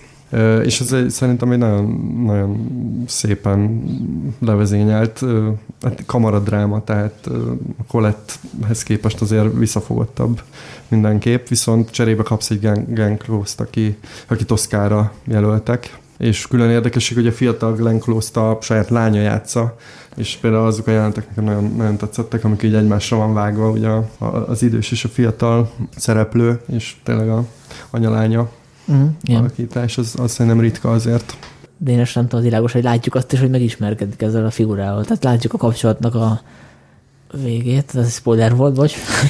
És hát azt is, ahogy kezdődik. Hát lát, tehát ugye visszaemlékszik, és végigkövetjük, hogy, hogy hogy állt be gyakorlatilag a férje mögé, hogy, hogy, hogy, hogy állt elő ez a helyzet. Szóval tisztelem, mint a Colette, ott is látjuk a kapcsolat elejét, meg a végét. Hát. Igen, igen, igen, csak itt uh, ilyen flashback technikával van megoldva. És itt is azért hasonló az a szituáció, hogy itt van egy férfi, akinek van hatalma, tehát ő egy tanár, és van a nő, akinek nincs igazából önbizalma, és ő, tehát ő veszi rá, hogy írjon, de közben utána meg elnyomja őt, mint, mint, mint kreatív figurát, tehát úgy van egy ilyen nagyon fura hatalmi viszony, tehát ebben is hasonló. Ráadásul ugye a, a nő úgy jön össze a tanárra, hogy a tanár házas, tehát mm. a, a nőben van egyfajta bűntudat is, ami nincs kimondva a filmben, de nyilvánvaló, tehát hogy ő hogy, hogy ez, ebbe a viszonyban ilyen több, többfajta dinamika van, ami szerintem nagyon izgalmas. Hát meg ott azik velük a felnőtt fiúk is, és akkor vele is van egy ilyen kapcsolat, hogy a fiú, aki szintén író, vagy hát ilyen egyelőre még sikertelen író, aki az apjától nem kapja meg a megfelelő visszajelzést, hogy jó van fiam, lesz ez jobb is, és akkor vele is van egy ilyen összetűzés. Főleg, hogy ő nem tudja, hogy az anyja írja a könyveket igazából, és amikor ez kiderül, akkor robban a bomba. Olyan értelemben meggyőztetek, hogy ez egy izgalmas történet, de ez izgalmasan is van előadva? Hát ez egy kamaradráma, tehát lehet, lehet vitatkozni. Ez nagyjából egy szállodai szobában játszódik az egész. Hoppá. Stockholmban, vagy hát egy ott ott ott. Ja, ugye a Nobel-díjra. A Nobel-díj átadón konkrétan két nap, vagy mennyi. Három. Igen, azt hiszem két-három nap, és ugye tök vicces, hogy ugye a, a feleséget, aki gyakorlatilag a Nobel-díjas regényeket szerezte, ilyen shopping körútra küldik, tehát hogy kap egy ilyen svéd segítőt, aki aki hát mint egy ilyen feleséget így szórakoztatja, mert hogy a feleség az úgyis csak egy ilyen töltelékember. Ja, hogy nő vagy vásárolj? Vagy hát, hát gyakorlatilag igen. Hát legalábbis, mert a feleségnek az a dolga. Hát az a dolga, hogy ő jól érezze magát itt, és... És van még egy szál, ami szintén visszakapcsolódik erre a szellemíró dologra, mert ugye az írót, meg a feleségét a Guy Pearce is követi, aki meg egy életrajzot szeretne írni elő az íróról, és akkor eljön el az átadóra, és ő meg így bekavar. Mármint Christian Slater. Ja, Christian Slater, bocsánat. Igen, Christian Slater. Christian akkor, Slater, igen. Akkor és egy tök jó, tök jó szerep amúgy. Igen, és meglep, engem nagyon meglepett, mert Christian Slater szerintem az ötvenes éveit tapossa, és itt úgy néz ki a, a faszi, mint egy ilyen harminc éves kis nyikhaj. De a legjobb jelenetek szerintem azok voltak, amikor így itt van ez az elviselhetetlen ember, mert azért az író nagyjából igen, tisztára de... negatívnak van be, beállított. Tehát benne néha van egy-egy pozitív, a, a szeretet megnyilvánul belőle, mert tényleg nagyon hálás a feleségének, amikor ugrálnak az ágyon, az iszonyatosan aranyos szerintem, amikor megtudja, hogy megnyerte a Nobel-díjat, egy éjszaka közepén, meg amikor már nagyon be van feszülve a Glenn Close ott Stockholmban, tehát ott már tényleg pattanásig feszül minden, és akkor kapnak egy telefont, hogy megszületett az unokájuk, és hogy egymásra borulnak és sírnak, és az annyira szép volt, hogy így ez tartotta össze őket, nem tudom, negyven éven keresztül, és hogy így itt van ez a szörnyű ember, de még mindig van, ami hozzákötés. Ez, ez, ez nagyon szép volt a Wife-ban, szerintem. Igen, egyetértek, és ez szerintem fontos is, mert ugye most nem lövöm le, vagy lelőjem, tehát hogy a... Ne, ne lőd le. Ne. Ugye ezt nem de csak mindegy... nekem mondott, hanem a hallgatók. A, maga a végkifejlet az, az, az azért következik. Tehát ha ezek a jelentek, amiket mondtál, nincsenek benne, akkor talán a vége nem feltétlenül érthető. Így viszont szerintem egy ilyen tényleg érdekes karakterrajz. Jó értem, hogy eddig ugye ez a negyedik női film, amiről ma este beszéltünk, akkor eddig ez a legjobb, ezt ajánljátok a négy közül? Hát, hát a Glenn Close miatt mindenképp. Hát én a Marvel kapitányt is ajánlom, tehát most sem.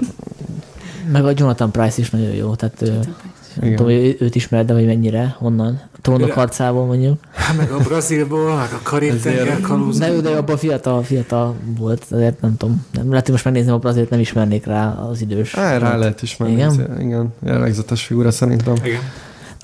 Ne, nekem is tetszett ez a film, annyira, mint a Colette kb., hogy nem tudom, talán jobban is. Azt hiányoltam belőle, hogy nem volt egy olyan jelenet, ahol megmutatta volna, hogy ezért ez egy kölcsönös viszony volt, tehát ugye a nő nem úgy volt áldozat, mint ahogy mondjuk a, a, a Colette volt. Tehát, hát, hogy ő, ő évtizedeken át közreműködött ebbe. Tehát, hogy ő valószínűleg az elején nem akarta ezt a rivalda fényt, tehát, hogy ő nem volt olyan exhibicionista, mint a férje, aki nyilván tanár volt, előadó volt, tehát, hogy ezért is benne volt ez a, ez a hajlam, hogy kimenjen a nyilvánosság elé álljon. Tehát, hogy neki biztos lett volna lehetőség, mondjuk az első siker után azt mondani, hogy akkor a következő könyvet azt így közösen írjuk meg, mármint, hogy ott legyen az én nevem is. Tehát, ez... hogy ő ezt ő vállalta, tehát ő belement valamiért ebbe a, a kompromisszumra, és erre van egy tök jó angol szó, az arrested development, hogy egy olyan kölcsönös viszony, ahol függésben vannak egymástól a felek, és valamiért minden kettőnek jó, és egyik se tud kilépni ebből. Tehát, hogy egy olyan életet hiányoltam volna, ahol a nő reflektál az ő felelősségére, és hogy miért nem lépett ki ebből hamarabb. Szerintem vannak erre utaló jelenetek, tehát maga az, hogy tényleg egy ilyen házasságtörésből indul ez az egész viszony, tehát hogy a nőnek nyilván uh, van egyfajta bűntudata a férfivel kapcsolatban. Másrészt uh, az elej, a fiatal Glenn Close uh, elég bizonytalan, tehát hogy ő gyakorlatilag ilyen a férfin keresztül fedezi fel, hogy ú, milyen jól ír, és a, a férfi, mint tanár, ugye uh, hát azzal is védekezik egyébként később, hogy hát gyakorlatilag ő ő, mint egy ilyen, ez egyébként a Colettben is megvan, amikor a Willi mondja, hogy hát az én jegyzeteim vannak benne, és ugye erre mondja a Glenn Close, hogy jó, hát te akkor egy szerkesztő vagy. De hogy szerintem azért, tehát hogyha most el tudom hinni, hogy egy kezdőíró még nem tudja pontosan, hogy mi az, hogy valaki szerkesztő csak, és tehát én ezt annyira nem hiányoltam. Meg van egy, a flashbackek közt volt egy jelenet, valami felolvasó est, amikor a lány fel is olvas valamit, és így mondják, hogy hú de jó, hú de jó, és egy nagyon elismert írónő oda hívja, hogy ez nagyon jó lesz, de hogy nőket nem publikálnak, mm. úgyhogy, úgyhogy szerintem ezt így fogadd el, mert, mert olyan korban nőtt fel, vagy olyan korban volt fiatal ez a nő, hogy így azt mondták neki, hogy nem fog összejönni, úgyhogy inkább támogasd a férjedet, ahogy tudod. Hát ez még ez tök szomorú, mert hát, az, hát igen, ez, ez szomorú nagyon film, szomorú. Mert, hát, ez egy nem vidám Colette, film. Ugye ez, ez kb. a, tizen, a huszadik század legeleje, amikor mm-hmm.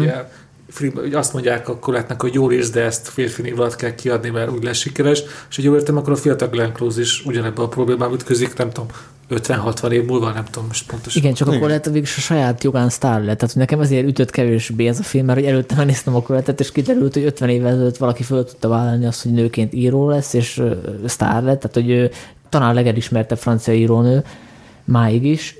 A... És tehát utána nehezebben szimpatizálok valakivel, aki mondjuk a, nem tudom, mikor játszik a, a film. Hát emlékezzük, a flashbackek szerintem ilyen hatvanas évek lehetnek igen, körülbelül. Igen, tehát, hogy... A jelen meg az abszolút jó, jó, csak azért a Coletteről az is kiderült, hogy a, a kis félénk vidéki lány ajának hamar átment ilyen exhibicionista mm. a párizsi szalonok fényévé, és hogyha jól értem, Glenn Close karaktere végig megmarad egy kicsit ilyen visszahúzódóbb. Igen, introvert, igen. Hát a feleség marad. Igen, feleség tehát, marad. Hogy... Igen. Épp a magyar címet, én nem tudtam, hogy ez a címen magyarul, azért ez kicsit... Értem, nem lehetett feleségnek fordítani. Igen, de ez, a, ez, a, ez a magyar cím szerintem is szerencsétlen. Kicsit ilyen... A, kicsit, a férfi még, még inkább, emel, inkább emeli ezt az igen, egészet. Igen. Ez, ez, ez ilyen régóta ez megy a magyar címadásba, hogy a magyar címe mindig egy fokkal erőteljesebbé tesszük a témát. Ez, ez mindig egy kicsit... Hát vagy lebutítjuk. Csak a Colettenek miért nem az a cím, hogy a harsány francia írónő, vagy nem tudom, a leszbikus. A leszbikus Colette? Ja, igen. Aki még írni is tud. Idehozzuk még, ha megbocsátasz valaha című filmet? Hát idehozhatjuk, mert végül is akkor tök érdekes, hogy van egy harmadik film is, ami, ami hasonló témákat. Én, én, azt, én meg azt nem láttam. És, és ez tegnap most eszembe jut, van, van konkrétan ugye a filmben az a jelenet, amikor ez a középkorú írónő elmegy a kiadójához, és ott megkapja azt, hogy lehet, hogy te írod ezeket az életrajzokat, de nem is a könyv a legfontosabb, hanem legyen hozzá egy személyiséget, igen, amit el tudunk adni. És hogy ezt a, ezt a három filmet, a Colette-et, a Wife-ot, amit nem láttam, de most sokat meséltek róla, és a Can You Forgive Me-t egymás mellé tesszük. Ez azt mutatja, hogy ez egy a huszadik századon átívelő állandó probléma, hogy a női íróknak szinte a mai napig nehezebb, mint a férfi íróknak. Jó, csak bár mondatot mondjuk azért erről a filmről, hogy aki nem látta, Jankos látta, hogy a megbocsátasz valamiről szólt. Ez is egy megtörtént valós esemény. Van egy, van egy írón, aki azt hiszem port, portrékat ír, és azt hiszem nő, női személyiségek. Így van, portrékat. Női írónők biográfiáit igen, és életrajzot. És akkor a kiadója is jelzi neki, hogy hát ez nem annyira kelendő, meg pláne egy kicsit ilyen száraz stílus, stílusban ír, tehát ilyen tudományosan, tehát hogy valamire váltania kéne, és nem nagyon tud megélni. Tehát ő egyedül él, szóval van egy macskája, vagy kutyája? Macskája. Macskája van, igen, és tehát gyakorlatilag megélhetési gondjai vannak, és akkor kitalálja azt, hogy a hogy elkezd hamisítani uh, írói leveleket, tehát hogy híres írók nevében ír leveleket, megveszi a korabeli írógépeket, amivel tudja hamisítani a korabeli papírokat, és ezeket eladja nagyon szép áron. Igen, ilyen antikváriumban jár, és akkor ott, mivel nagyon jól tudja a stílusukat improvizálni, és, nagyon, és ez a vicc, hogy élvezi is, tehát hogy ez az érdekes a filmben, nekem ez, ez, ez a vonal nagyon tetszett, hogy nem csak ilyen, nem csak ilyen jó, akkor megél, megélek ebből már, már izé, hanem elkezdi élvezni, és gyakorlatilag itt találja meg a saját hangját is. Én, én nem hiszem, hogy megtalálja a saját hangját, én azt látom, hogy rájön arra, hogy, hogy ő mivel, mivel tud pénzt keresni, mivel tudja magát az ár felett tartani. És azt hiszem, ez a tragédia, hogy az életlen megoldás számára az, hogy mások nevébe írjon. Lényegében ugye hát visszatértünk a Colettehez. Igen, de szerintem itt nem is az a fontos, hogy ő, úgy értem, hogy nyilván fontos, hogy, hogy nő, mert hogy ezért nem tud elvileg publikálni, de itt szerintem sokkal fontosabb, hogy egy olyan személyiség, egy nehéz személyiség, tehát aki nem tudja magát jól prezentálni, szorong az olyan helyzetekben, ahol, ahol meg kell nyilvánulni, tehát ne, nem egy eladható karakter. Melissa McCartney, ez, ez elég jól el, el is játsza, tehát tényleg, tényleg egy ilyen visszataszító figura, akit egyébként tudunk szeretni, csak hogy megértjük, hogy ő miért nem miért nem próbálkozik jobban. Bocsánat, ha mondtátok, de ez igaz történet? Igaz történet, igen, igen, igen. igen. Ez is igaz történet. Ha most eljutok ugye három film után a máig, szerintem ez, ez máig probléma, hogy akármennyire is szeretnénk, hogy csak a könyv számítson. Nagyon fontos a személy, aki írta. Ugye elolvassuk el az interjút, megnézzük a fotókat. Egyszerűen, nem tudom, valamiért így vagyunk beállítva, hogy, hogy, hogy valamiért fontos nekünk, vagy elvárt, nem is tudom, hogy, hogy az író is legyen szimpatikus, izgalmas személyiség. Hát meg maga, maga a legendárium kell, tehát igen. Hogy ugye nyilván rengeteg könyv jelenik meg egy adott időszak alatt, nyilván kell valami plusz, ami miatt az a könyv felbukkan. Tehát ez nyilván egy nagyon komplex probléma, de, de valóban így van, tehát most, hogyha ilyen nagy írósztárokra gondoltok, azért mindenki valamiféle önpiárt végez. Hát ugye a, a, az adóász, ugye Hemingway, aki kurva jó könyveket írt, és mert ugye olyan élete volt, olyan sztoriai, olyan fellépése, hogy az már önmagában wow. Hát igen, meg Hollenbeck jutott eszembe, meg, megvan, nem? Tehát a láncdohányos értelmiségi, aki tényleg ilyen halálba cigizi magát, tehát ez is olyan fura dolog, hogy, hogy ez, ez a mai napig megy, tehát... És mit gondoltok, amelyet bocsátasz valaha, az a végülis hős csinál ebből a nőből? Mert hogy ő végülis, hogy eszik, egy, egy bűnöző volt, tehát akit így lekapcsoltak. Mert, nekem, nekem éppen ezt tetszik abban a filmben, hogy, hogy abszolút nem menti fel, szerintem. Uh-huh. Viszont uh, szerintem egy egész jó lezárása van a filmnek, mert ugye ez a film abból a könyvből készült, amit ő erről a sztoriról írt, tehát uh, egy ilyen kicsit ilyen önmagában harapó kígyó, ami szerintem tök jó. Nem, ennyit volt börtönben? Nem, nem, nem volt. Nem, felfüggesztett, felfüggesztettet kapott. És akkor meg, megírta a sztoriát gyakorlatilag. gyakorlatilag is ja, abból lett a film. És igen, tehát hogy ez egy, ez egy jó csavar szerintem, de ezzel még nincs felmentve számomra. Meg hogy most hős volt, vagy bűnöző, azért szerintem amit ő tett, az a legtöbb ember szemében nem, nem, nem egy nagy bűn. Olyan embereknek hamisít, olyan meghalt, elhújt embereknek hamisította meg a leveleit, akiket a legtöbb ember nem is ismer, csak ilyen, ilyen régi személyek. Meg egy másik dolog, ami a filmben nem kerül elő, de hogy maga, maga ez a műkincspiac egy ilyen elborult igen. valami, hogy tényleg így egymással licitálnak az emberek, azért már valaki oda firkantotta a nevét egy magánlevélre, és hogy tényleg itt ugye a filmben megjelenik, hogy egy, egyre, egyre durvább összeget kap, meg egyre, egyre nagyobb vadakat uh-huh. hamisít, és hogy azért sokat elárul arról is, hogy, hogy mennyire fura ez az egész kultusz, hogy mi, milyen, te, miért érdekel téged egy írónak a magánlevel, hogyha belegondolsz? Tehát mi, miért fizetsz érte rengeteg pénzt, hogy te most ott kirakod magadnak egy képkeretbe? Hát ez ugyanaz, hogy nem csak a könyve fontos, hanem maga az író. És igen, és, és akkor itt visszacsatlakozunk el. Elolvasom, most Hemingway-nél maradva az Akért a harang szólt, ami a spanyol polgárháborúban játszódott, és akkor elkapok, szerzek egy levelet, ami arról szól, hogy, hogy Hemingway írt Spanyolországba, és akkor úristen, akkor ő tényleg ott volt, és akkor az nem, nem, nem csak kamu, ő tényleg harcolt ott, igen. És akkor az ilyen plusz érték. Hát a nyár, nyári Krisztián ebből csinált karrier, a magánélet az írókban.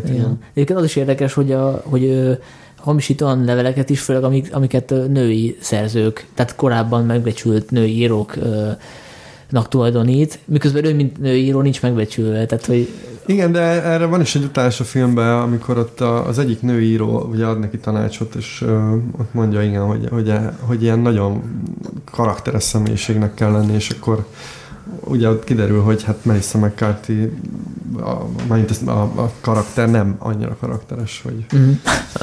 Igen. Úgyhogy ez egy érdekes... Nézze meg, aki még nem látta. Én, én tökre bírom ezt a filmet. Érdekes, hogy a Marissa McCarthy, vagy így nem láttam a filmet, de így látatlanban is egy nagyon érdekes választás erre az egészre. Nagyon-nagyon átalakult a szerepkedvéért. Teljesen más gesztusokat, grimaszokat alkalmaz, mint mondjuk a Kémben. Mondjuk ez nem baj. Igen. Én egyébként a podcast lezárásaként a Favourite-et akartam a, a kedvencet pozitív például felhozni, amit az Zoli lelőtt, úgyhogy ha helyette tudtok még olyan, hát olyat, sajnálom, ami ide kapcsolódik, kapcsolódik és ö, nekem a Jessica Jones jutott még eszembe, amit én nem szerettem, úgyhogy azért nem tudom dicsérni. De... Hát azt annyira én sem szerettem, de maga Jessica Jones az egy sokkal izgalmasabb szuper, mondjuk szuperhősnek karakter, mint a Captain, Captain Marvel, tehát mm. ezt, ezt ide, ide lehet kötni. Valamint, hogy erős női karakterekkel élő sorozatok? Hát igen, vagy akár hát film, vagy aki... elég sok van, mert egy van egy pár most, ami nagyon jó. Például a Fleabagnek most itt ki a második évada, és ez mm, szerintem nagyon nem ismerem. Mi, miről szól? Hát a Phoebe Waller-Bridge, ugye, aki a szólóban is szerepelt, mint a robot, meg a Killing Eve-et mm, is elírta, és neki van egy saját sorozata, egy hat rész volt az első, és most indult a második, és egy ilyen, olyan, hogy így kinéz a kamerába, de nem úgy, mint az Office-ban néz neki a kamerába, hanem, tehát nincs megmagyarázva dramaturgiák, hogy miért néz ki, de hogy így folyamatosan a kamerában beszél, meg ilyen intim jelenetek közt is így kipillant, és ilyen iszonyatosan vicces, és nagyon drámai az egész sorozat, mm-hmm. szuper jó.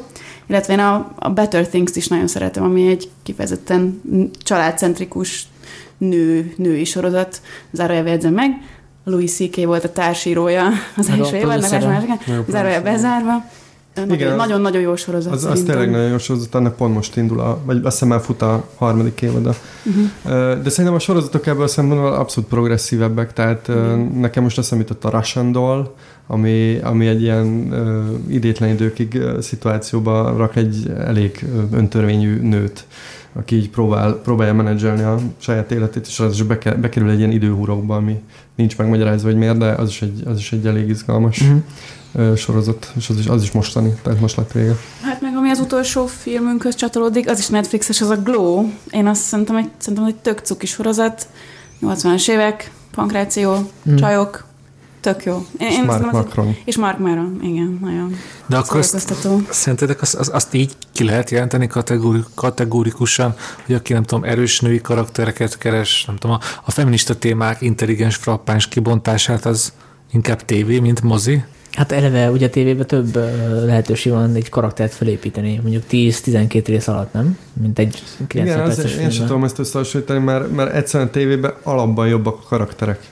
Mert hogy több idő van rá, meg, meg ugye sok sorozat karaktervezérelt, és a férfi és a női karakterek is jobbak. Tehát attól függetlenül, hogy mondjuk nem egy nő játszik egy a főszerepben, tök jó női karakterek vannak a sorozatokban. Itt tehát a... mondjuk a Better Call Saul jutott eszembe, ahol a Kim Wexler szerintem az egyik legjobb női karakter, akit az utóbbi időben láttam, yeah. vagy mondhatnám, hogy a True Detective harmadik évadát is, ott is tök izgalmas a, a nő, A, a feleség a, a nyomozónak. Hát az írónő, aki, aki egy ilyen teljesen rejtélyes karakter. És, és sokszor konkrétan katalizálja a nyomozást. Így van. Tehát, tehát nyilván a tévéhez kell fordulni, ha jó karaktereket akarunk nézni, de szerintem ez nem, nem mm. meg gender. És ezért láttatok a Kevin Spacey utáni House of Cards-ot? Én nem néztem, én azt elengedtem. Mert nem, azért, nem azért kapcsolódik ide, mert ugye az a, most rosszul fogom ezt is kimondani, Bo, Bo Willimon írta, aki a két királynőt. Tehát a, ő a, uh-huh. a House of Cards-nak, a kártyavának az alkotója. Hát és ugye őt eléggé hangsúlyos a... Uh, Wright Penn. Igen, Robin Wright. Robin Wright Penn. De már nem Penn, mert ja, elváltak. Nem elváltak. én, én azt vettem észre, hogy mostanában azok a, a jobb ilyen női, nőcentrikus filmek, amik az egyen fiatalabb korosztályról szólnak, az eighth grade szerintem annyira király volt, hogy... hogy Tehát, hogy igen. ilyen jól egy tizenhárom éves lánynak a lelki világát, és hogy most milyen lehet tizenhárom évesnek lenni, így a legaljától a legtetejéig. Szerintem óriási volt ez a film. Igen, Magyar, nagyon tetszett. huszonnyolc éves férfi írta, és benne fölmerült, hogy lehet, hogy ő is ilyen szellemírót használ. Már ezt nem tudom elképzelni, hogy hogy tudta ezt én megírni férfi részére. Nem tudom, de ő a YouTube-on indította el a karrierjét, mert ugye stand-uposként mm. futott be, és szerintem biztos, hogy tudott valahogy kapcsolódni ehhez, mert ugye ebben hangsúlyos ez a szociális média, vagy nem igen, tudom, igen. De igen, ez számomra is rejtély, mert elképesztően érzékeny film, és té- tényleg zseniális. Én is nagyon szerettem. Én emlékszem, még tavaly ezt az évvéget csak azért néztem meg, mert újból és újból felbukkant az évvégi listákon, és akkor mindig, de hát ez csak egy tizenöt éves kis csajról szól, ez miért érdekel engem? És aztán elkezdtem nézni, és hogy úristen, hogy annyira bele, hát az, az túlzás, hogy bele tudtam helyezkedni az életébe, de, de annyira, ér, annyira érdekelt, annyira szuggesztív volt, hogy, hogy, hogy a végére már tényleg úgy éreztem, hogy, hogy, hogy, hogy így átérzem egy tizenöt éves kislánynak a problémáit, és ez, ez fantasztikus érzés volt, mert hát nem hittem volna, hogy valaha ilyet fogok érezni, szóval így, így ez, ez, ez tényleg nagyon jó film. Hát engem ennél az lepett meg még jobban, hogy egy háromgyerekes anyuka mindennapjait is át tudtam érezni, az Egy nap című film, ami, hogyha már erős női, vagy izgalmas női karakterek, meg, meg ilyesmiről beszélünk, akkor szerintem említsük meg, hogy, hogy uh, így, így Magyarország elég progresszívek vagyunk ebből a szempontból. Hát igen, Egy nap, Testős lélekről, ugye akkor egy... Így van. Autista, mi, mi, ő autista volt? Aspergeres. Aspergeres. Egy Asperger-szindrómás nő gondolataiba, vagy érzéseibe tudtunk uh-huh. belelátni, szóval ezek, ezek, ezek fontos és menő dolgok. És hát ugye van a Sunset, ahol meg egy nagyon makacs nő monomániájába látunk bele, akkor mindig csak egy dolgot akar menni előre. Ez vagy is... kalap.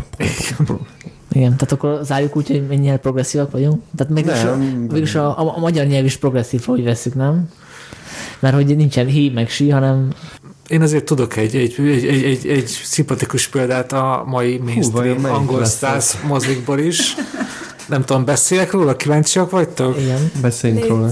Az a cím, hogy Családi bunyó, és első látásra ez egy pankrációs, pankrátorfilm, és ezt aztán pont elmondtad róla, Zoli, amikor beszélgettünk, hogy ez egy ilyen igazi nagybetűs feel good movie, van egy, egy angol vidéki lány, a, a, a, aki a családi háttere miatt fiatalkora óta ö, ezt hogy mondják? Pankrát? Pankrát, pankráció, ez a pankráció, nem? Birkózik. Hát Birko- pankráció, csak ugye az angol, hát angol nyelvben a wrestling, az egyszerűen ilyen pankrációt és birkózást ügy, de, de magyar nyelvben van két. Csinál. Igen, de, de magyar nyelvben van két kifejezés, angolban meg csak egy. Ennyire progresszív a magyar. Ezek, hogy elvileg kamu sérüléseket okoznak egymásnak, de azért jó erőlét kell hozzá.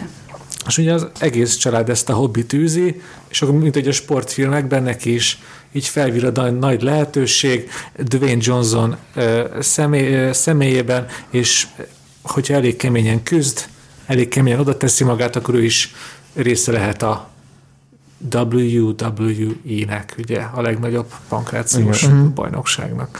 És ez, ez, ez egy gyönyörű történet, egy olyan vidéki.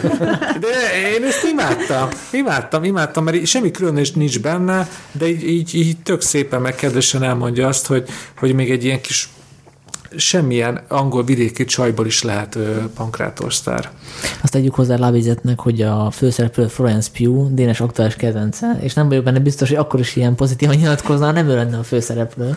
Nagyon sokat hozzátett a filmhez szerintem. Mert pedig ő, ő egy ilyen, nem tudom, nem akarom megsérteni, mondjuk úgyse hallgatja, de kb. Ilyen száz hatvan centi magas lehet, az alakja egy kicsit tömzsi, és amikor átmegy Amerikába, á- átmegy Amerikába, és... De, bocsánat, igen, tehetebb, és amikor... Á- igen, ezt majd vágjátok ki akkor, és akkor átmegy Amerikába, és ott ilyen modell, modell alkatú csajok között van, akkor tényleg olyan, mint egy földön kívüli. És akkor tök jó látni, hogy még ezek után is úgy oda tudja magát tenni, hogy aztán végén felállt a színpadra. Érdem, kiderül, hogy az ilyen Barbie babák is emberek. Igen, és ez, ez, Igen. és ez a másik, hogy ilyen téren akár még összetettnek is nevezhető ez a film, hogy a Barbie babákról is kiderül, ahogy a Janka, te is mondtad, hogy hát, hogy ők is gondolkodnak. Igen. Va- Igen. Ja. Én, én nem imádtam volt... nézni. Péntek este néztük, és ez egy tökéletes péntek esti film volt. Hát tökéletes lett volna, ha nem szinkronos lett volna, de mindegy.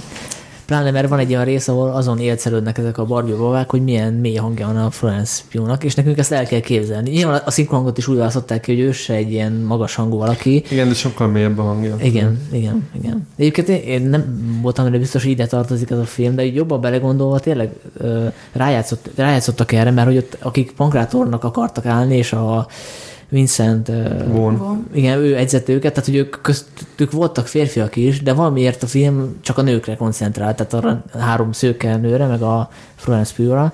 Tehát, hogy valamiért ezt ez kidomborították, és szerintem jól tették, mert, mert tényleg ez érdekes aspektus, hogy a pankráció az egy férfias világ, és ehhez képest akkor valaki megpróbál nőként betörni oda. Csak, csak emlékezzetek vissza arra részre, hogy ugye ez egy, egy olyan értelemben családi film, hogy egy, egy, egy családról szól, akinek az mániája a pankráció. És van egy igaz történet. És egy igaz történet. Ugye van egy fiú testvér, meg a húga. És mind a ketten az az álmuk, ugye, hogy pankrátorrá váljanak, és emlékezzetek vissza, hogy a, a srácnak mekkora megdöbbenés, és mekkora hihetetlen ö, fordulat az, hogy nem őt választják ki, hanem a húgát, aki, aki egy lány. És az egész filmben végig vonul ez a vonal, hogy a srác egyszerűen képtelen feldolgozni azt, hogy egyrészt nem őt választották ki, és nem, és, és nem csak egyedül ezt, hanem azt, hogy helyette a húgát. Szóval ezért benne van, hogy, hogy ez egy olyan igaz történet, ami azért még manapság is nagyon ritkán történhet meg, hogy uh-huh. a szegény kiscsaj eljut odáig. Nekem az nem teszett, hogy, hogy nem derült ki, miért olyan különleges ez a, a nem tudom, hogy hívják a karaktert. A, a Page. A Page, ja, igen. Ez a művész neve. Igen, tehát hogy, hogy miért nézik ki. Tehát, hogy tényleg a, a, a, a Piu az nagyon karizmatikus, meg, meg nagyon sztáralkat, de hogy, hogy nagyon passzív ez a figura, én úgy látom. Tehát, hogy mindig reagál ezekre az eseményekre. Tehát nem, tehát nagyon késő jön belőle elő, elő az, amiért őt, őt lehet szeretni. Tehát az a színpadi személyisége. Hát de pont ez a lényeg a tehetségkutatásnak, hogy meglátod a csiszolatlan gyémántot, és ugye a, neki van egy ilyen karaktere, tehát a, például nem véletlenül mutogatják rendben a szobáját, ami tele van, nem tudom, Metallica poszterrel, meg, uh-huh. meg zombis filmplakáttal, hogy ő egy ilyen, egy ilyen ez, a, ez a dark proli arc, aki, aki abszolút nem illik ebbe a, ugye az is fontos, hogy Floridába mennek, és ott van a birkózás, ami az egy ilyen klasszikus sztereotípia Floridáról, hogy ott mind, süt a nap, mindenki szép bikinis lányok, magas szőke, hosszú combú lányok, és ő nagyon nem ilyen, és itt tud betörni. Tehát nyilván meg kell találni a, ö, azt, ami, amiért különleges, de ezt mi azért látjuk szerintem kívülről. És nekem ez ilyen kicsit ilyen hollywoodizálva volt, tehát hogy, hogy ő nem volt annyira proli, mint mondjuk látjuk a filmvégén a eredeti dokumentum felvételben, ahol, ahol látjuk az igazi Page-et, és ő két Fél, hát fél, fél, fél percben is sokkal izgalmasabb, meg hogy nekem el kéne hinnem, hogy ő neki az a problémája, hogy nem tudja azokat a nagy ö, ö, traktorgumikat átforgatni a sivatagban, miközben a Barbie-ban át tudja. Tehát, hogy ez beletettek egy ilyen konfliktust, ami szerintem teljesen művi, mert hogyha valamibe föl tudja venni vers- a versenyt velük, akkor az a fizikai erő. És ehhez képest beletették azt, hogy ő fizikailag nem bírja a tempót a, a, az ex-modellekkel. Hát mert mentálisan feladja, tehát szerintem az annyira engem nem zökkentett ki. De a hollywoodizáló, ezzel én nem vitatkozom, tehát...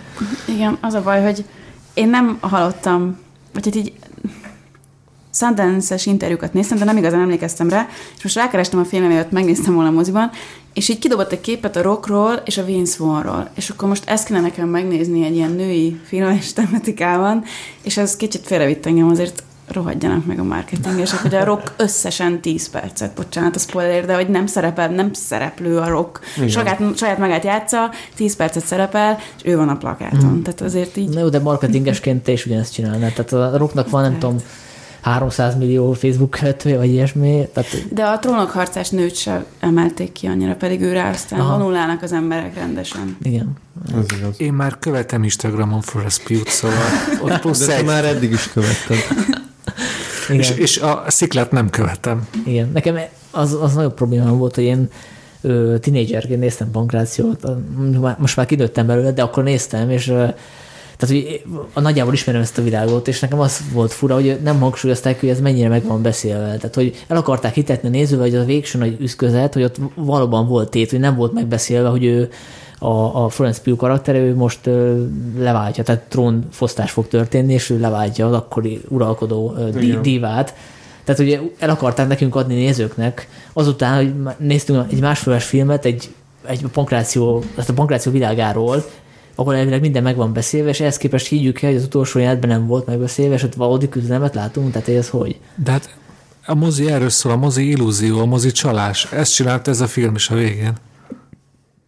Nem, én egyetértek veled, Sanyi, a, a film uh, utolsó, mondjuk harmada, az, az abszolút átveszi a klasszikus sportfilmes dramaturgiát, a, az öltözőben tombolástól a, a, a mester hívásán át az összes klisét. Inspirációs beszél. Inspirációs beszél, mindent elő, de hát uh, szerintem ez még így belefért, tehát uh, ugye ezt mondjuk el, hogy Stephen Merchant rendezte a Merchant Nem tudom. Nem tudom. Írjátok meg kommentben.